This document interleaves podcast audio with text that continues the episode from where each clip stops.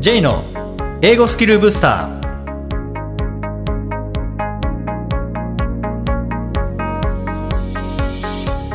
こんにちは J こと早川浩二ですこんにちは、アシスタントのあきです。この番組は旅行や仕事で英語を使えるようになりたい方、TOEIC などの資格試験の勉強をしている方、英語学習へのモチベーションを高めたい方にスキルアップのコツをお伝えしていく番組です。J さん、今回もよろしくお願いします。よろしくお願いします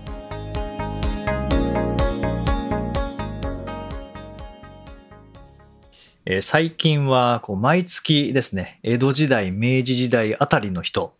の話をしているんですけれども、はい。えー長州5とか夏目漱石とか取り上げましたけども、まあ、今回はですね、えー同志社大学の創立者である、まあ、新島城ですね、はい。まあ、新島城というよりはあの八重の桜の新島八重の旦那さんと言った方が分かりやすいかもしれないですけれどもはい。はい。でその新島城からのまあ学びということでお話ししたいんですけどもまずこの新島城って何者かというとですね、えーまあ江戸時代、まあ、明治時代あたりですね、えーそれこそ幕末の人ですけども、えーまだ海外には行ってはいけないという時に、あの以前お話しした長州5は、まあ、反主導で海外に送ってもらってましたけども、はいこの新島城はもう個人でですねまあアメリカに行きたいという思いでまあ禁止されているこの海外行きですよね。まあはい。密出国してでアメリカに行ってそしてクリスチャンになって神学、まあ、キリスト教を学んでで宣教師として日本に帰ってきて今の同志社大学を作ったという人なんですけれどもなんかこう本を読んでると影響の受け方っていうのがこれうまい下手っていうものではないと思うんですけどもはい。なんかすごくこう影響を受ける人なんだなっていうのを思ったんですよね。うん、まあちょっとその辺のお話今日はしたいなと思うんですけども、はい。でまあ、この新島城は、えー安中藩っていう、まあ、今の群馬県ですねの下級武士の家に生まれて、まあ、住んでたのは江戸ではあるんですけど神田の辺りですねに住んでいてで、まあ、下級武士ですので、まあ、教育は結構子供時代から与えられてたんですね。でそれがまあ漢文とかあとは、えーオランダ語ですね当時なのでそれからあとはまあ剣術とかっていうまあ教育を与えられていてでしかもお父さんが藩の中で教えている書道のま専門家だったんですよね。で将来はそれを継いでほしいっていうのはあったみたいなんですけども、まあ、新島城はえそっちには行かずに自分の思いに従ってこう行動していったという人なんですけども、えーこの新島城ですね、えーその藩の仕事であの記録係をしていたんですね。はい。でその記録するものが特に何もなかった。な仕事が特になかったんですね。ただ藩からの命令で、まあ、その仕事をしなきゃいけなかった。うん。で、まあ、記録係ではあるんだけど記録するものは何もないという中でじゃあ何をしていたかというと周りの人たちとただ喋、えー喋ってただけと。で彼はもう勉強が大好きだったのでで勉強しようとしてもその周りの人にもう邪魔された。もうこれに耐えられなくてもうとにかくもうサボろうでサボってクビになったらもっと自自分の好きな勉強ができるっていうことで あのサボろうサボろうとしてでもとにかくサボってたんですけど、まあ、クビにしてもらえなかったということでですね こう一生懸命さがなんかすごくいいなと思ったんですよね。この勉強への一生懸命さもあればもうとにかくクビになりたいっていう一生懸命サボるっていう。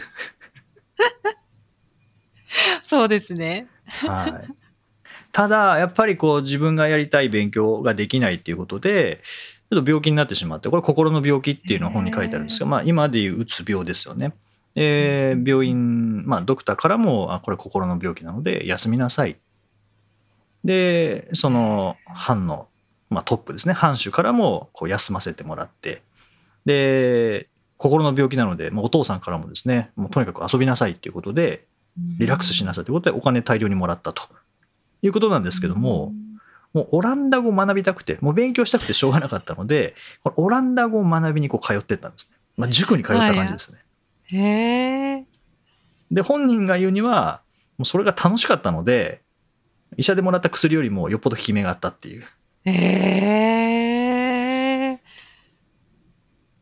なんかあそっかこう心病んだ時に休むっていうのがなんかパッと思い浮かぶ選択療養っていう感じしますけど、うんやりたいことをとにかくやるっていうのは 何よりの薬なんだなっていうのはなんか確かにそうだよなっていうのをこう思いましたね。それが勉強っていうのが面白いですね。うんそうですよね。はい。でも、まあ、すごい興味があったんでしょうね。うーん。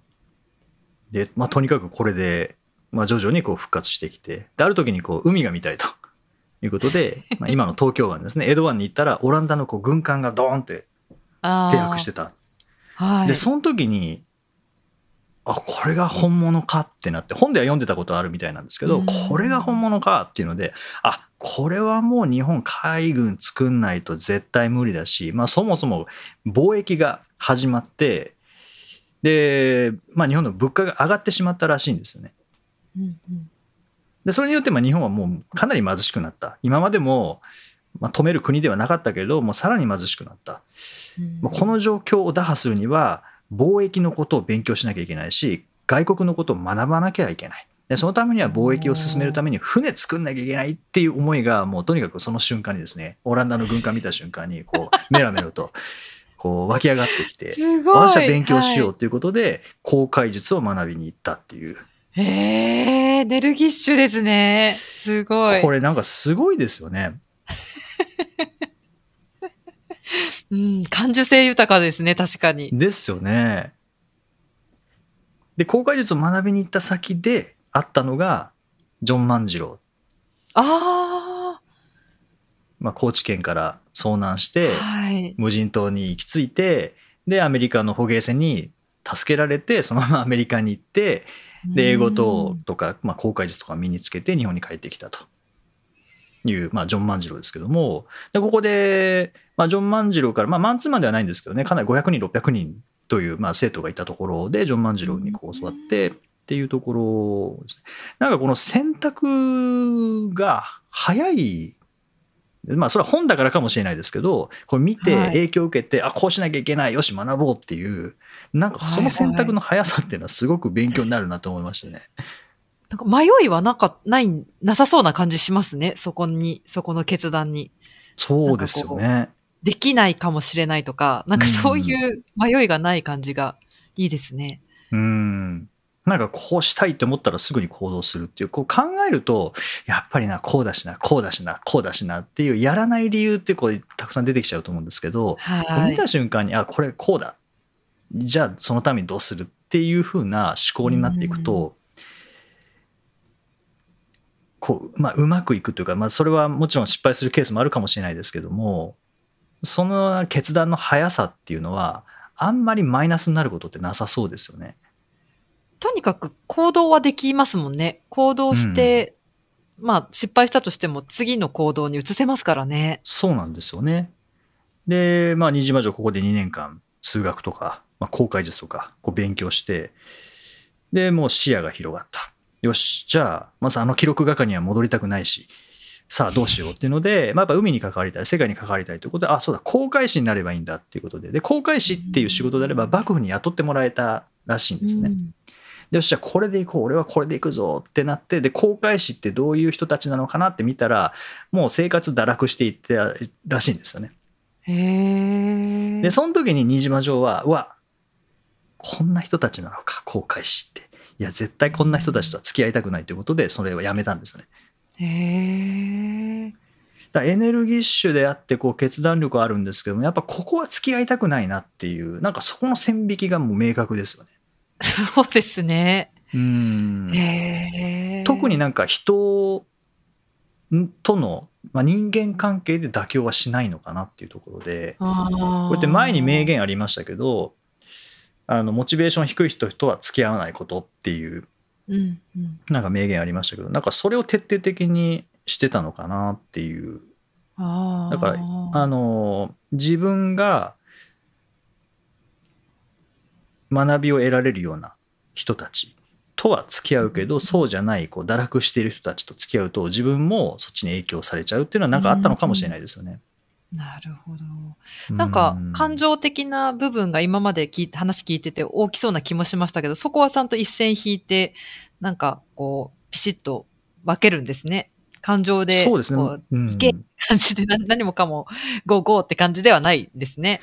まあもしかしたらその感情で、うわ、こんな人たちかってなったかもしれないですね。それでやめたのかもしれないですね。あ、そうか。なるほど。はい。ああ、なるほど。そうですね。落胆度が大きかったかもしれないですね。そうですね。まあでもそんな、こう人、こういう人たちとは付き合いたくないっていう人たちを遠ざける一方で、やっぱ、まあ、友達関係っていうのにかなり救われたみたいで、で、あの、知識を持っているまあ、友達からあの漢文で書かれたロビンソン・クルーソーとかですね。あとなんかアメリカの歴史とかあとは聖書とかですね。こう友達から借りて読んでいく中でアメリカっていうのはこういう国だっていうのをこう知っていったんですね。で大統領がこう選出されてとかあと公立学校だったら無料で教育受けられますよとかっていうのを読んで、まあ、本人の日記によると脳みそが頭からとろけ出す出そうになるほど驚嘆したってこう書いてあるんですけど。なんかすごく人間味あふれる感じでだんだん好きになってきました、なんかすごく。なかなか脳みそ、脳みそ頭からとろけ出そうになるって言わないですね。すごい表現豊かですね。よっぽどとろけ出そうになったんでしょうね。そうですね。うん、こんな国があるのか、自由でこんな国があるのかっていうところで。で、まあ、今まで全然英語の話出てこなかったですけど、はい、このここで、ああ、英語で聖書とかこういうのを読んでみたいっていうふうに、この時に思ったんですよね。へえ。こういう影響のされ方っていうのも、なんかじゃあ意識すればできるかというとそういうものではないと思うんですけどもなんか人それぞれこう影響の受け方っていうのはあるんでしょうね。そうですね。自分にこうハマる瞬間っていうのがあるんでしょうね。うん。で新島城の場合は、まあ、人から聞いた話とか、まあ、本から得た知識とかそれによってあもっと勉強したいもっと知りたいで日本を変えたいっていうところまで大きくなっていってで、じゃあこれはもうアメリカに行くしかない。だけど、禁止されてる。じゃあどうしよう。これは、その禁止を破って、これ行くしかないということで、函館に行って、はい、でそこからアメリカにこう出ていくっていう流れではあるんですけどね。で、その、まあ、アメリカに行く船の中で、まあ、お金がなかったので、まあ、あの船の中でこう働かせてもらうというところなんですけれどもただ英語全然できなかったらしいんですよね。はいただ船長はなんか船のものを指しながらこれはこういうみたいな。まあ教えてくれたらしいんですけども。でもこう会話のレッスンとかじゃないので、はい、これが何て言うかぐらいですよね。そうですね。はい、例えばこう樽が積んであったとしたらこの樽を見てこう例えばバローとかですね。あこれバローっていうのか。バレるバレる。これバレないようにしないといけないなみたいな。そんなことは書いてないですけど はい、っていうのを、まあ、名詞だけは多分知っていったんでしょうけど全然そういう会話とかの力は伸びていかなくて。でなんかたまたまお客さんで乗っていた人からも英語を教えてもらったっていうのが書いてあったんですけどその人があの気性の荒い人でなんか命令されたんだけどそう聞き取れなくてよく分かんないってなったら、あのいきなり殴られたとかですね。へーぱりこの、まあ、なんで殴られたのかっていうのは、まあ、当然本人もわからないので、それは書いてないんですけども。ね、うん。ただ、それでもやっぱりアメリカに行って学びたいっていう思いがあって、で、まあ、アメリカについて何をしたかというと、全く英語が通じない中で、まあ、それでも教育を受けたい、受けさせてくださいっていう思いを片言の、本当の片言、本当に片言の英語で伝えて、で、それに対して、あ、それだったらと感銘を受けた、まあ、夫婦がいてでその人が引き受けてくれたっていう流れなんですけども、えー、なんかこうやっぱりこう、まあ、言葉の力っていうのも大事なんですけども熱意、これって伝わるんですよね。すごい。それで引き受けてくれた方がいる、出てくるっていうのが、なんかちょっと奇跡的な感じしますよね。うーん感銘をなんか言葉が外国人ですからね 言葉もわかんないし、ね何言ってるかわかんないけどやっぱ熱意だけは伝わったんでしょうね。すごいですね。うんで結局そこからまあ10年間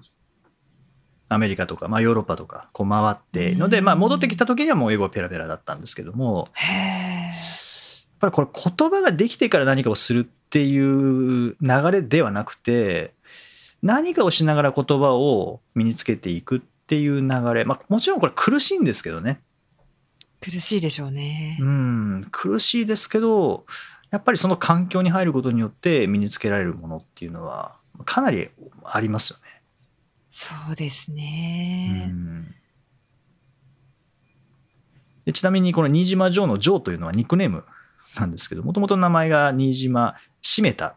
ていう名あ前なんですよね。でこのしめたっていうのは七五三漢数字の七五三に太太いって書はいはいいてしめたっていうんですけど、まあ、それはあのいくつかあの由来があって一説にはあのなかなか新島家女の子ばっかり生まれていて男の子が生まれなくて、でやっと男の子が生まれておじいちゃんが「しめしめた!」って叫んだそこから来たっていうあま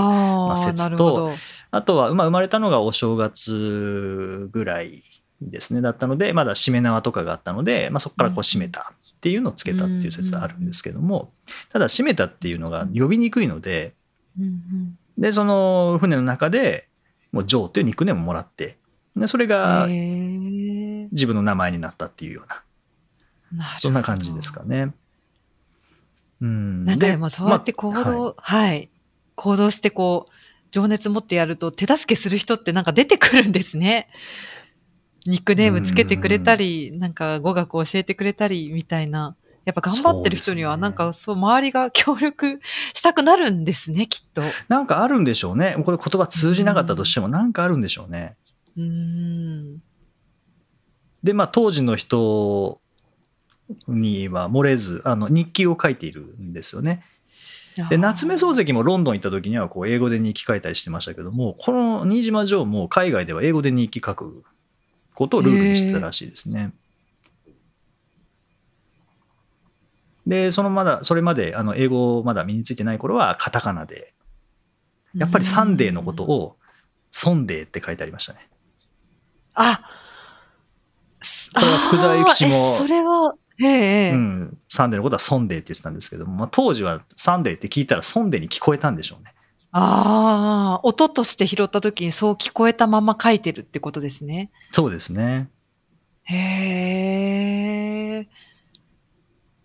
これまた改めてお話したいなと思うんですけど、ジョン万次郎も辞書を作って、カタカナで書いて、はいチルドレンのことをチルレンって書いてありましたね。ああと、モーニングのことをモーネンって書いてありましあ。へえ。た。確かにモーニンよりモーネンの方が近いです、ね。ああ、なんとなく音としては、そう聞こえなくもないですね。ん。まあ、当時は、まあ、そんなに辞書もないですしね、もう耳だけで学んでいかなきゃいけないっていう状況でしたでしょうし、まあ、特に新島女王は本当にもうルールを破って、国のルールを破ってですからね、信号無視とは違いますからね。国のルールを破って、すごいですよねなんとかしなきゃいけない。情熱が半端ない。ま昔の人って、そういったなんか行動力とか情熱が、ほとばしりますよね。そうですね。なんかじ、本当に現実社、現実にいいた人なのかなって思っちゃうくらい、情熱的な人が多いですよね。そういう歴史上の人物って。やっぱり苦しいとかそういうことなんですかね。やっぱ昔ってそんなに裕福じゃない時代なので、そこから抜け出したいとか、なんかこう、そういう環境がそうさせるんですかね？まあ、それは一つあるでしょうけどね。でもみんながみんなそういうふうにしたわけじゃないですからうね。ーん。特にどちらかというと、新島城のお父さんとかおじいさんに関しては、もっと保守的な人たちなので、だから、まあそのその教育方針を破ってまで海外に行きましたからねうんなんかどうしても許せないものっていうのがあったかもしれませんし、あとはその本から得た影響が、刺激がもう強すぎて、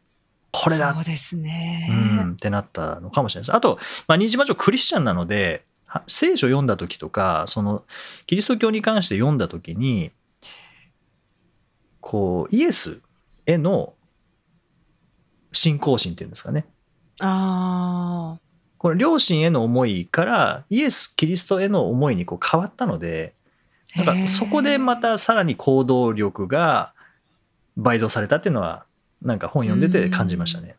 うん。またなんか人生において、その尊敬する人物が新たにできたっていう感じなんですかね。まあ、判断基準っていうところでしょうね、きっと。ああ。うん、何を基準にして判断していくかっていうところで、まあ、今までは両親がどう思うかとか、まあ、班のトップの人がどう思うかとかっていうところが、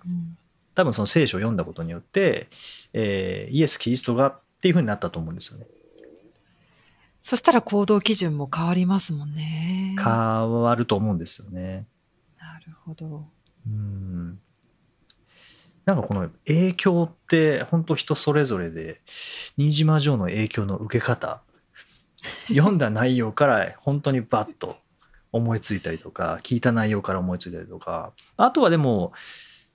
やっぱり本物を見たっていうのは大きかったんでしょうね。何かしら本物に触れて例えばおオランダの軍艦を見た。本では知ってたうん。知識としてはあったけど本物を見てあこれではいけないっていうふうにやっぱり思ったとかあとは実際に海外に行ってアメリカに行ってとか、まあ、その大学で結局教育を受けてであのクラーク博士ボーイズ・ビー・アンビシャスのクラーク博士の授業も取ってたらしいんですね。ええうん、でそこで日本人と初めて会ってあクラーク博士が新島城と会ってでまあそれも日本に来る一つのきっかけだったみたいなことは書いてありましたけど。本物に触れるっていうのもいいですよね。確かに。に感性に訴えかけるものがありますよね。本物って。そうそうですねでこれに関しては新島城は実物教育って呼んでましたね、あうん、本物を見るじゃあ本人もやっぱり本物っていうことの、あの、利利点っていうのは理解してるんですね。そうやって言うってことは。でしょうねやっぱり本本からだけではやっぱ得られなかなるったんでしょうねほど。それは、うんいや、そこ勘違いしちゃいけないですよね。何でもこう、なんか画面越しに見たりとかしたりすると何でも分かった気になりますけど、そうじゃなかったりするんですよね。そうですね。やっぱり実際のリアルっていうのは、もう百分は一見にしかずって、本当に最初考えた人もその通りだなと思いますよね。本当そうですね。うん分かった気になっちゃいけないってことですよね。うんあとやっぱり人人からの影響の受け方とか、まあそれでも、やっぱり人からの影響、かなり強い影響を受ける分、こういう人たちとは関わりたくないっていうところは完全にこう線を引いて、そっちには行かないようにするとかっていう、なこの辺の判断力もすごいありますよね。確かに。うん、あと結局、まあ、大学を作る同志社大学を作るってなった時、まあ、前同志社大学って呼ばれる前の同志社英学校なんですけどこの同志社英学校を作る時には、やっぱりいろんな人のサポートを受けているのでその熱意だけじゃなくて、その説明してこう共感してもらうっていうこの説明力っていうのも、まあ、おそらく持たれてたんでしょうね。ああ、なるほど。うんこの本読みながら、どのように英語を学んだかっていうのはまあ書いてなかったんですけども、まあ、でもこの英語に行き着くそこまでのこう影響の受け方とか、やっぱり本物、まあ、実物教育ですよね、えーっていうこの使い方とか、うんうんもう本当にこう、新島城、この城の常識ってすげえなって思いましたね。情の常識。城の常識、僕らの非常識みたいな感じですからね。あー本当に、でも、やっぱなんかアンテナを張るとか言いますけど、やっぱ感受性はなんかこう磨いとかなきゃいけないですね。なんか何かに触れた時に何か感じたり思ったり考えたり、なんかそういう感覚っていうのは、なんか磨いておかなきゃいけないなって思いました。素通りしちゃってるかもしれないですもんね。で、それをまた抑え込んでしまうのも良くないかもしれないですよね。ああ、あるかもしれないですね。うん。なんかあえてこう直感でビビビッときたものに対していい意味でちょっと流されてみるそっちの方に行ってみるで本物に触れてみるそこから得るインスピレーションみたいなのっていうのはきっとあるでしょうしなんかそれが英語学習とこうつながってくるとなんか一つの英語学習の意味とか意義っていうのもまた変わってきそうですよね。そうですね。また見方が変わりそうですよね。うん、ですね。はい。まあ、今回はですね、えー、そんな同志社大学創立者の、まあ、新島城からの学びということでお話しさせていただきました。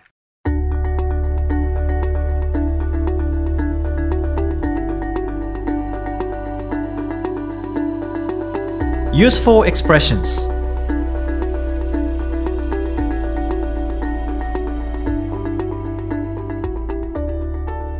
続いては、英語の名言から学ぶお役立ち表現をご紹介いただきます。ジェさん、今回の名言は何でしょうか？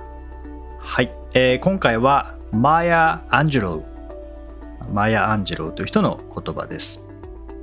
Nothing will work unless you do. Nothing will work unless you do. やらない限り何もうまくいかない。その通りという感じですけれども。そうですね、はい。まあ、今回はですねこの中で work っていう動詞ですね、まあ、もちろん働くっていう意味もありますけども今回のような nothing will work、まあ、うまくいく。まあ、ワーク自体で言うとですね、まあ、うまくいく作用するという意味もありますしワークって意外と幅広いんですよ。ね。いや確かに働くで覚えてる人が一般的に多いと思うんですけれども、うん、確かにこういう感じで機能するとかうまくいくとかいう使い方で結構会話の中でも出てきますよね。そうですね。例えばまあ本当に機械が動くっていう意味では work ですし動かない場合は、まあ、 TOEIC なんかでよく出てくるのは It doesn't work properly とかですね。正常に動かないとかってよく出てきますし。そうですね、うん、あとはなんかスケジュールこれでいいですかっていう場合も work って使いますもんね。あ使えます使えます、うん、It works for me みたいな、うん、そのスケジュール、ね、自分にとってはうま大丈夫ですよっていう意味で work 使いますね、はい、結構便利で幅広く使えますしかも日常的に使えますもんね。はいはい。かなり考えてみるとかなり幅広いですね。うんそれがうまくいかなかったって確かに It didn't work well みたいな、うんあうまくいかなかったっていうワークも使えますしね。なんか I とか I can't とかそういうことではなくて work を使ううまく使うとちょっとこなれた感じが出ますね。確かにそうですね。あとこの work のこの発音の練習にもなりますからね。work work っていうやつですね。work そうですね。ある、ぜひこの work の使い方いろいろ調べてみてであこれいいなっていうのがあったらぜひあの使ってみてください。はい。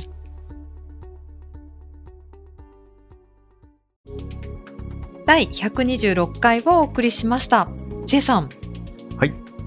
先日あの不登校に関する講演会されてましたね。あそうですねあのオンラインでさせていただきました、まあ、ちょうど、まあ、番組でもお話ししましたけど6月2日が僕の不登校スタート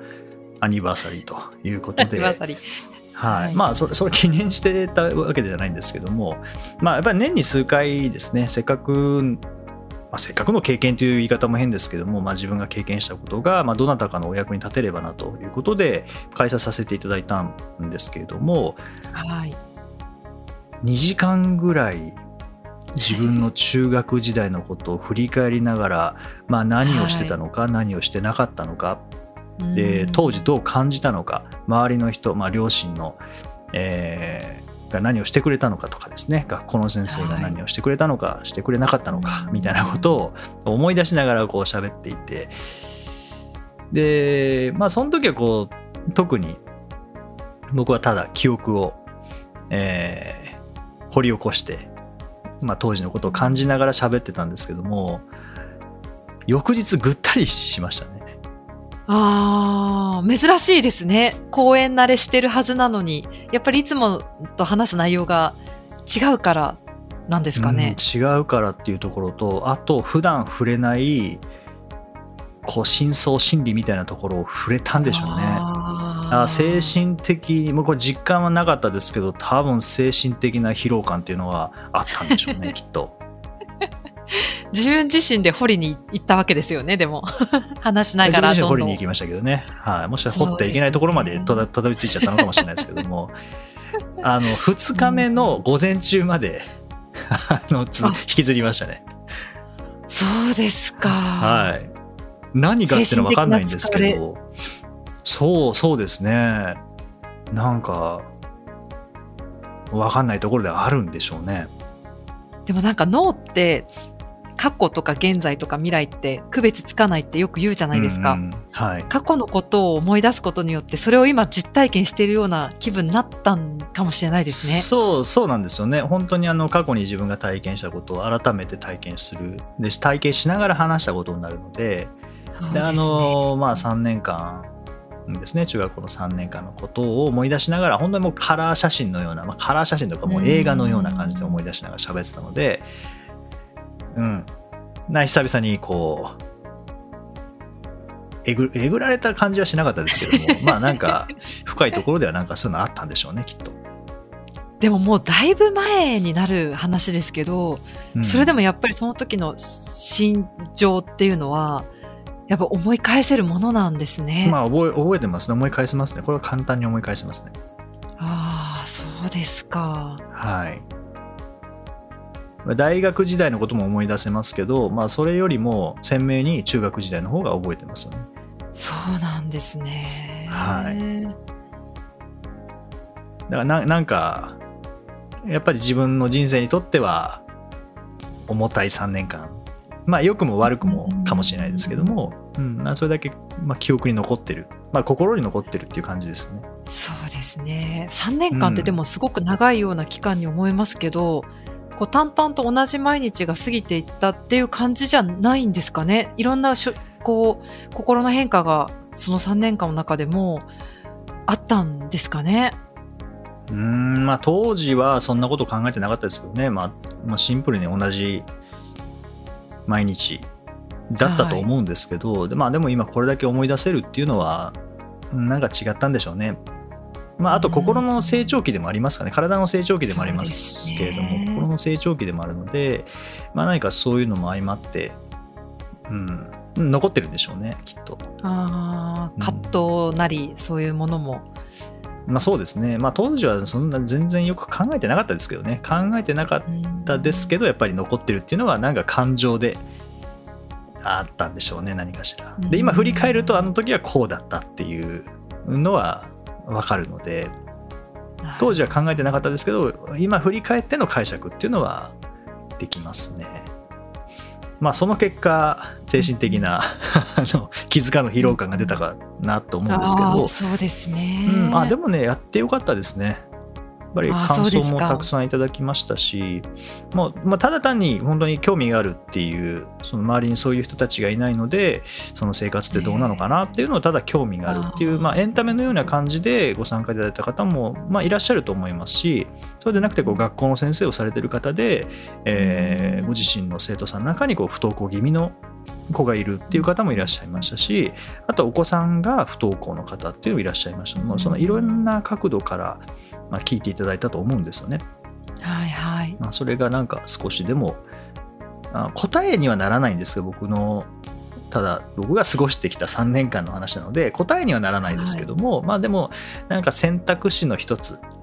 まあうんまあ、 TOEIC では ABCD の D ぐらいに入れていただければなんかあれをやった機会あのあれをやった、まあ、意味はあったかなっていうふうにはそうですね。うん励みになる部分もあるんじゃないかなって思います。うんななったら嬉しいですけどね。まあ、ならなかったとしても僕が過ごした3年間なのでそこにはもう嘘偽りはなくこうしゃ話させていただいたので、はい、得るものなかったとしたらそうですね僕の3年間は特に得るものはなかったその方にとっては僕の3年間は得るものはなかったっていう あのうんことなのでちょっと時間を無駄にはしてしまったかもしれないですけどもで、まあ、僕自身にとっては意味ある3年間でしたからね。でもなかなかそういう部分を喋るのもなんか大変だと思うんですよね。い普通は。なんかこう、うん自分の、なんか、いなんか暗い過去だとしたら、それに触れたくないっていうふうに思う人の方が多いような気がするので、そういうことをうん喋る人っっていうのはすごい貴重だと思うんですよね。そういう話をしてくださる人っていうのは。まあ、なかなかそうですね。あの、あんまり触れたくないってういう。うんうん、触れたくない方もいらっしゃると思いますし、あえて喋ろうって思わない方もいらっしゃると思いますし、まあ、喋んなきゃいけないとも思わないですけどね。はいはいはい。うん。ただまあ僕は喋る仕事をしているので、まあ、で、せっかく経験もしたので、うんでどなたかのどなたかの役に立つのであればそのなんか判断の一つの基準の選択肢としてうん。捉えていただけるのであればっていうことでまあお話しさせていただきましたけども、うん、まあでもあのまあ不定期ではありますけどなんか必要性がそこにあるのであれば、まあ、継続していきたいなとは思いますね。ぜひ。はい、さて、この番組ではリクエストやご感想をお待ちしています。メッセージはツイッターやメールなどでお気軽にお送りください。また、毎日配信の単語メール、ボキャブラリーブースターの購読もおすすめです。J さん、今週もありがとうございました。どうもありがとうございました。Right, thank you for joining us. See you next week.